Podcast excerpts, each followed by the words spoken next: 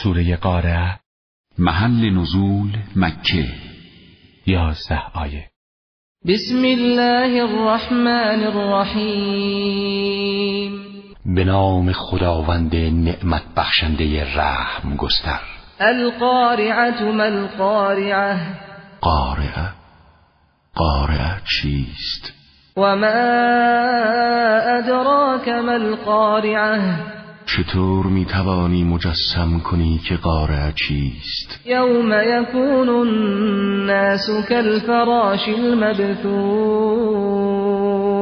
قارعه یا مصیبت هولناک روزی است که مردم مانند ملخها پراکنده می‌شوند. و تکون الجبال كالعهن المنفوش. و کوهها به پشمهای رنگین حلاجی شده تبدیل میگردند. فأما من ثقلت موازینه فهو في عیشة راضیه پس هر کس در آن روز در ترازوی حسابرسی الهی وزن اعمال نیکش سنگین باشد.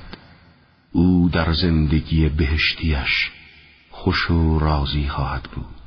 و اما من خفت موازینه فامه هاویه و هر کس در ترازوی حسابرسی الهی وزن اعمال نیکش ناچیز و سبک باشد مسکن و جایگاه او حاویه خواهد بود.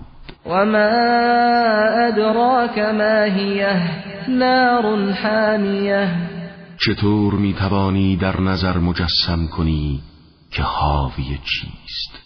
حاویه مقاک آتش شعله ورو سوزنده است.